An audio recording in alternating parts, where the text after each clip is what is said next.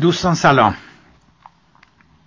من فکر میکنم اگر یک خارجی یا اگر یک کسی از یک کره دیگری روزی روزگاری میامد به ایران، میامد جلوی دانشگاه تهران در خیابون انقلاب، تو پیاده روی ضلع جنوبی خیابون انقلاب، از دیدن ده ها نفر که به خودشون تابلو و پوستر آویزون کردن و دارن آگهی میدن برای انجام مقاله، تهیه مقاله آی اس آی، ترجمه و نوشتن رساله، نوشتن انواع و اقسام رساله های فوق لیسانس یا دکترا، شگفت زده میشد. البته این تصویر فقط در پیاده‌روی ضلع جنوبی خیابون انقلاب جلوی دانشگاه تهران نیست. در بسیاری از دانشگاه‌های دیگرمان در مراکز استان‌ها، هم از دانشگاه‌های دولتی یا دانشگاه آزادم، اینجور تبلیغات هست، اینجور آگهی‌ها است. در جلوی هر دانشگاهی ده‌ها و صدها کاغذ تبلیغی اینجوری به در دیوار چسبیده، شماره موبایل گذاشتن، شماره مستقیم گذاشتن برای انجام انواع خدمات علمی، تحقیقاتی، پیشرفته، نه چندان پیشرفته و غیره. آدم تصور میکرد که شورای عالی انقلاب فرهنگی به عنوان بالاترین نهادی که به هر حال چه بخواد چه نخواد مسئولیت آموزش عالی کشور، دانشگاه‌های کشور بر عهده‌اش قرار داره، چون عملاً هر مسئله‌ای، هر نکته‌ای، هر برنامه‌ریزی، هر تصمیمی، هر سیاستی توسط شورای عالی انقلاب فرهنگی انجام میشه. امروز لااقل که ما به یک همچین وضعیتی رسیدیم، امروز از خودش میپرسید که خب چرا اینجوری شده؟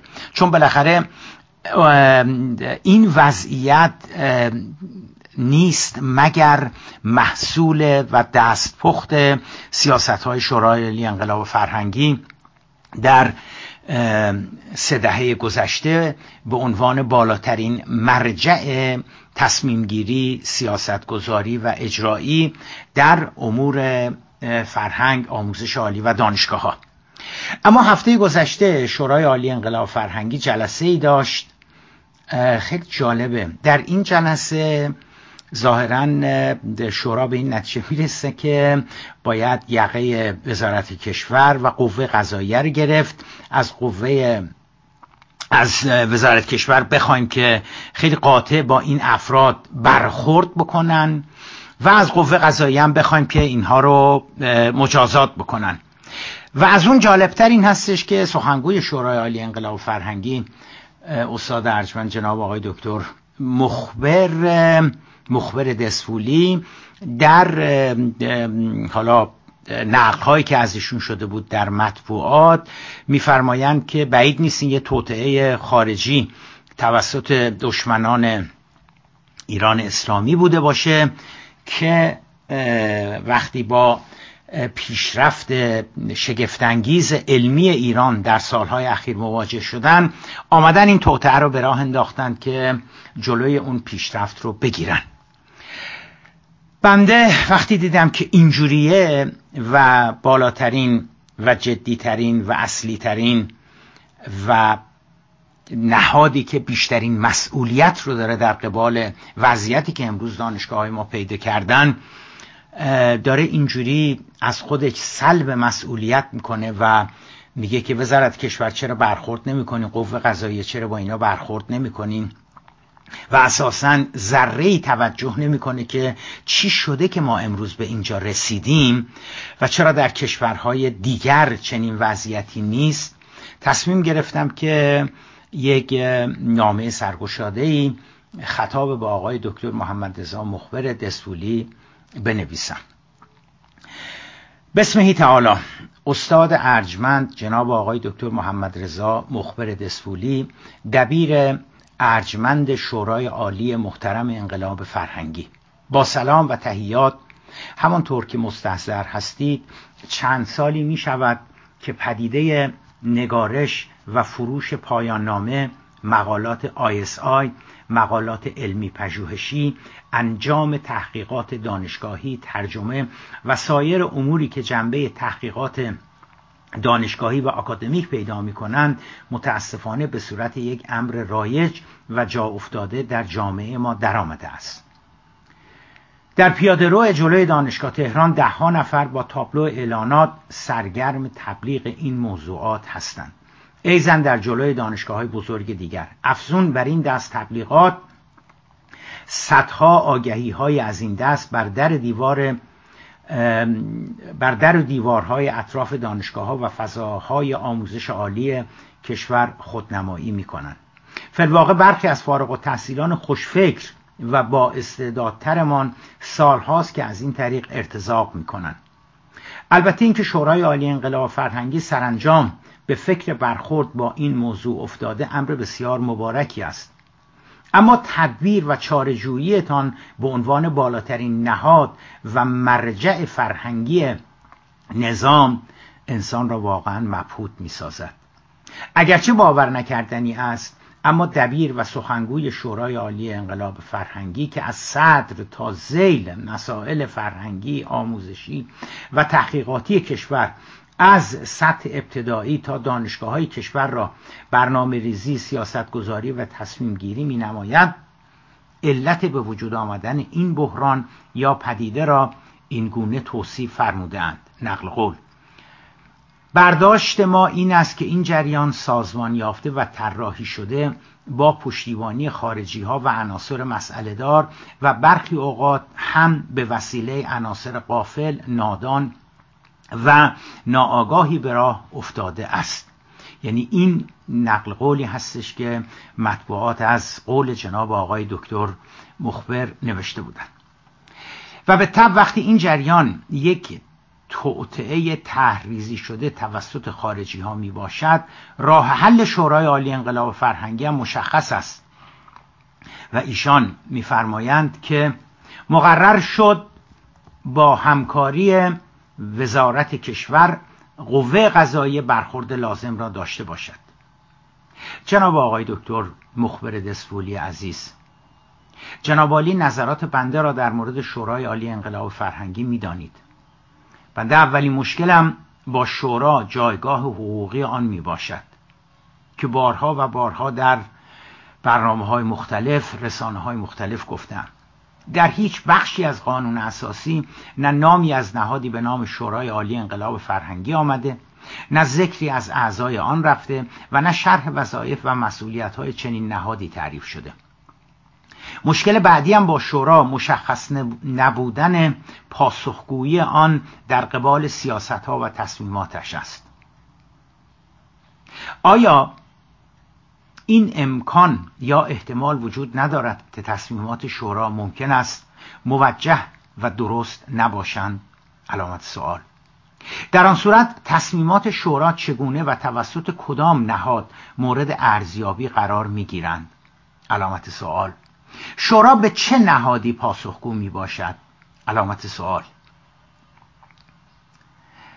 در یک نظام مردم سالاری هر نهادی که درآمد آن از محل بودجه عمومی کشور می باشد، هم به واسطه بودجه‌ای که از محل درآمدهای عمومی دریافت می کند و هم در قبال قدرت و اختیاراتی که از آن برخوردار است، می بایستی به یک نهادی پاسخگو باشد که این نهاد معمولاً پارلمان و در کشور ما مجلس شورای اسلامی می باشد. شورای عالی انقلاب فرهنگی نه به واسطه بودجه‌ای که دریافت می‌دارد و نه در قبال تصمیمات، سیاست‌ها و اختیاراتش به هیچ کجا پاسخگو نیست.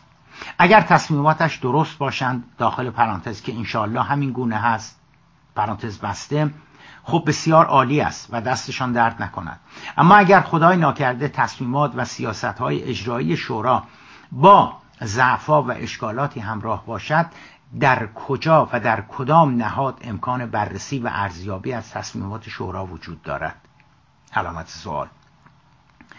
ظاهراً فرض بر این است که این نهاد دانای مطلق است و مسون از خطا، لذا هرگز در اخذ تصمیمات و سیاستگذاری‌هایش خطای اتفاق نمی‌افتد، که البته اگر امثال تصمیم به تأسیس دانشگاه ایرانیان داخل پرانتز به زعامت جناب آقای دکتر محمود احمدی نژاد در دوران ریاست جمهوریشان پرانتز بسته نمی بود، شاید میشد خطا ناپذیر بودن آن را باور کرد، چرا که میدانیم که دانشگاه ایرانیان که بعداً تعطیل شد در حقیقت تصمیم شورای عالی انقلاب فرهنگی بود.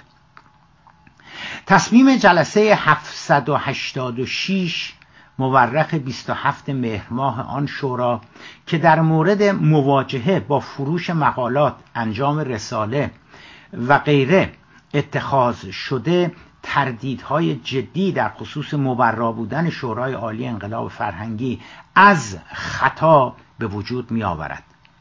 این که به راه افتادن بازار خرید و فروش مقاله، نگارش رساله و تهیه و انجام تحقیقات دانشگاهی را یک توطئه خارجی بدانیم و در نتیجه راه حل آن را هم در برخورد نیروی انتظامی داخل پرانتز وزارت کشور پرانتز بسته و مجازات توسط قوه قضاییه بدانیم، نشان می‌دهد که متاسفانه شورای عالی انقلاب فرهنگی نه اساساً درک درستی از چگونگی به وجود آمدن این پدیده دارد و نه آگاهی از ریشه‌های عمیق‌تر این ناهنجاری گسترده در دانشگاه‌های کشورمان و در نتیجه تصور می‌کند که با گرفتن، زدن و بستن مسئله ریشه‌کن خواهد شد.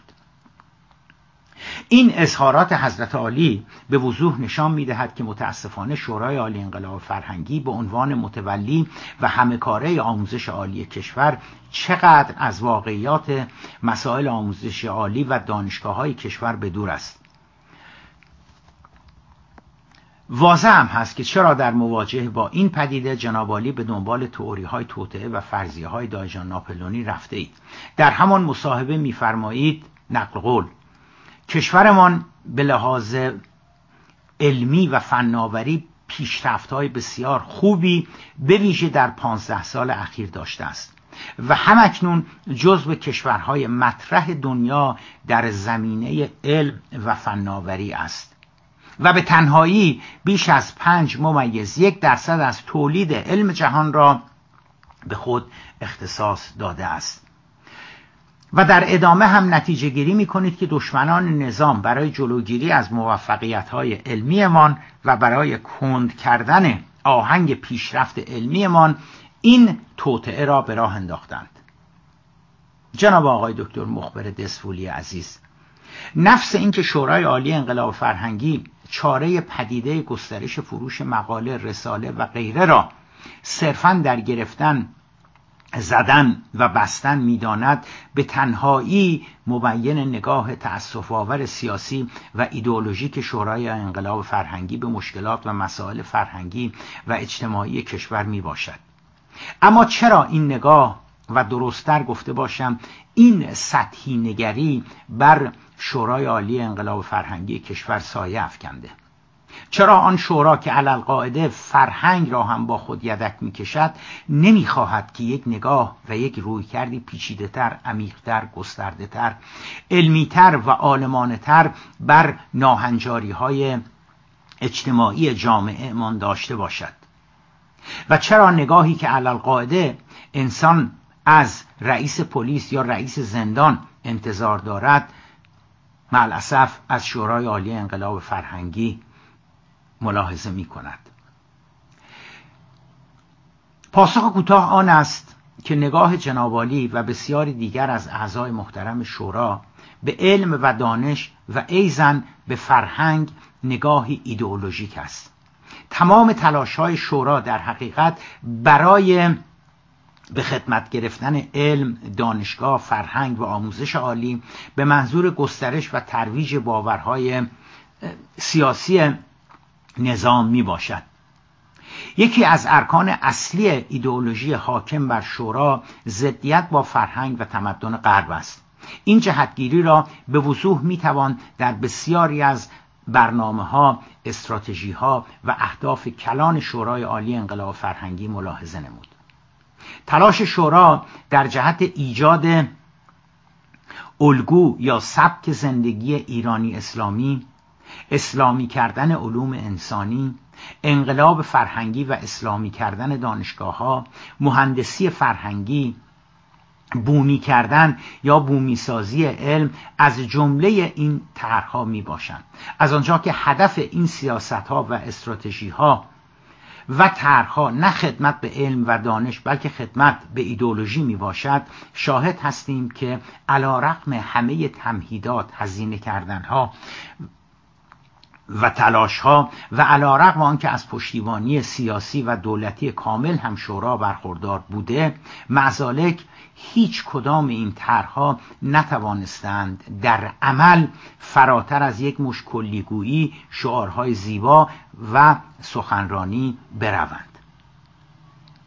به عبارت دیگر، نه پروژه اسلامی کردن علوم انسانی، نه مهندسی فرهنگی، نه تلاش در به وجود آوردن الگوی پیشرفت ایرانی اسلامی، نه بومی کردن علوم انسانی، نه اسلامی کردن دانشگاه‌ها و نه هیچ یک از طرح‌های استراتژیک دیگر شورای عالی انقلاب فرهنگی ذره پیشرفت و دستاوردی در طی سی و چند سال گذشته به همراه نداشتند. جناب آقای دکتر مخبر دزفولی عزیز، نمیدانم چقدر بایستی طول بکشد که جناب عالی و همفکرانتان متوجه شوند که ذات علم مستقل از ایدئولوژی است و نمیتوان علم را در خدمت ایدئولوژی به کار گرفت و آن را در خدمت ایدئولوژی درآورد. شما میتوانید به کمک روش‌های نوین تبلیغاتی برای یک ایده تبلیغات مؤثری نموده و طرفدارانی هم برای آن فراهم آورید، اما این گونه پیشرفت‌ها بسیار محدود هستند.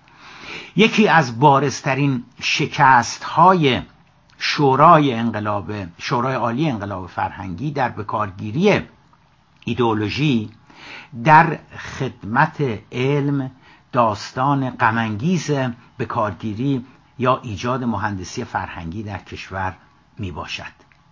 این ایده، یعنی ایده مهندسی فرهنگی، که در اصل برگرفته از نظریه مهندسی اجتماعی می باشد، برای نخستین بار در نیمه دوم قرن نوزدهم توسط شماری از جامعه شناسان و علمای علوم انسانی پازیتیویست ابداع گردید.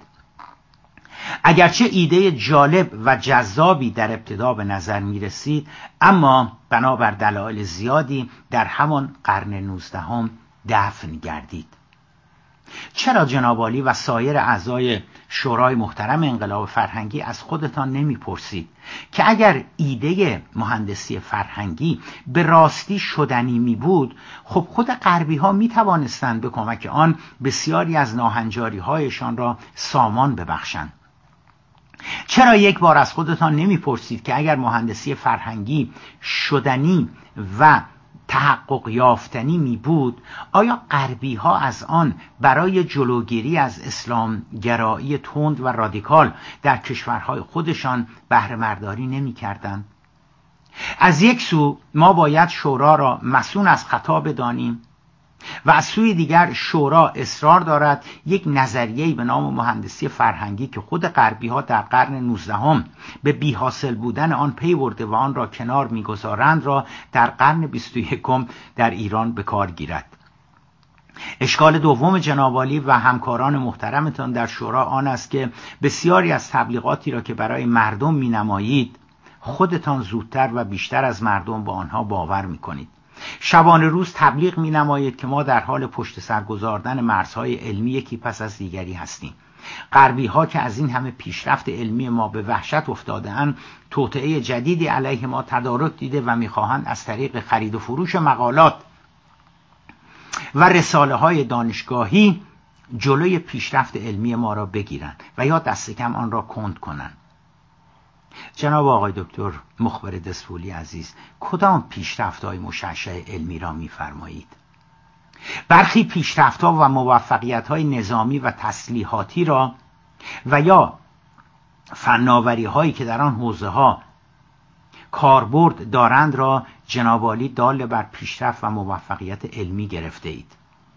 آیا جناب عالی به عنوان دبیر شورای عالی انقلاب فرهنگی واقعا نمیدانید یا نمیخواهید بدانید که در حوزه‌های علوم پایه، نظری و علوم پار و علوم کاربردی جایگاه دانشگاه‌های ما و محققین ما در کجا قرار دارد؟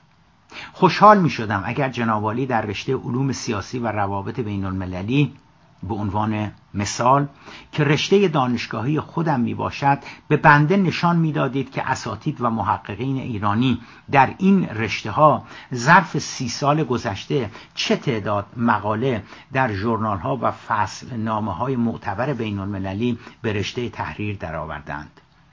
خوشحال می شدم اگر جناب عالی به بنده نشان می دادید که چند تن از اساتید علوم انسانی ما ظرف سه دهه گذشته توانستند نظری، فکری، ایده‌ای یا اندیشه‌ای از خودشان ارائه دهند.